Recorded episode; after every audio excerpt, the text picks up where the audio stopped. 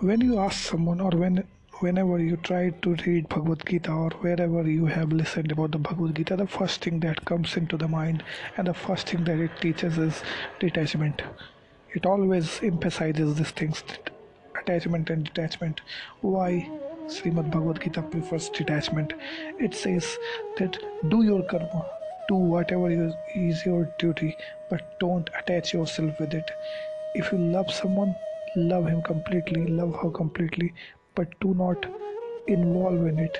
If you do any job, do it, but don't involve in it. Don't expect something in return. Do your karma.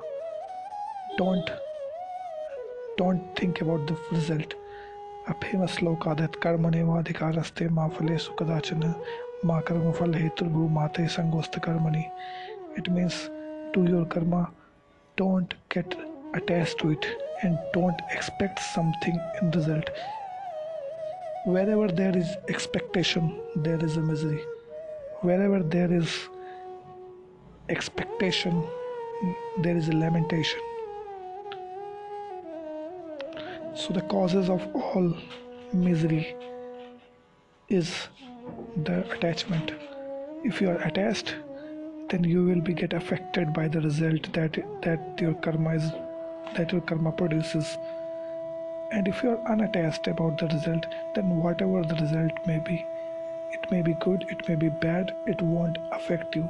And that person is a real karma yogi which don't get deviated from his path which don't get disturbed by the result.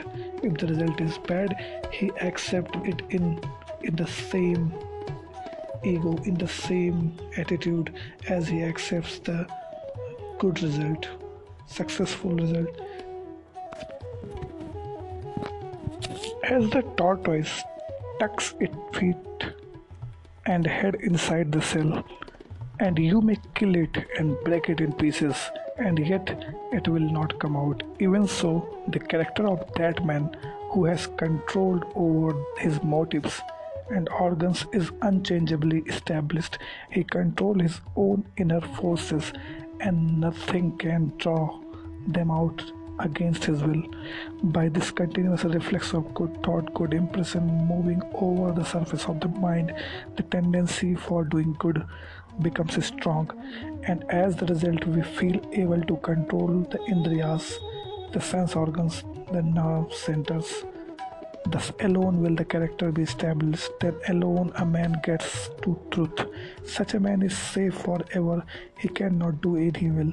You may place him in any company, there will be no danger for him. There is still a higher state than having this good tendency, and that is the desire for the liberation. The whole gist of this teaching is that you should work like a master, not as a slave. Work incessantly, but do not, but do not do slave's work. Do you not see how everybody works? Nobody can be altogether at rest. 99% of mankind work like slaves, and the result is misery. It is all selfish work. Work through freedom, work through love, and the word love is very difficult to understand.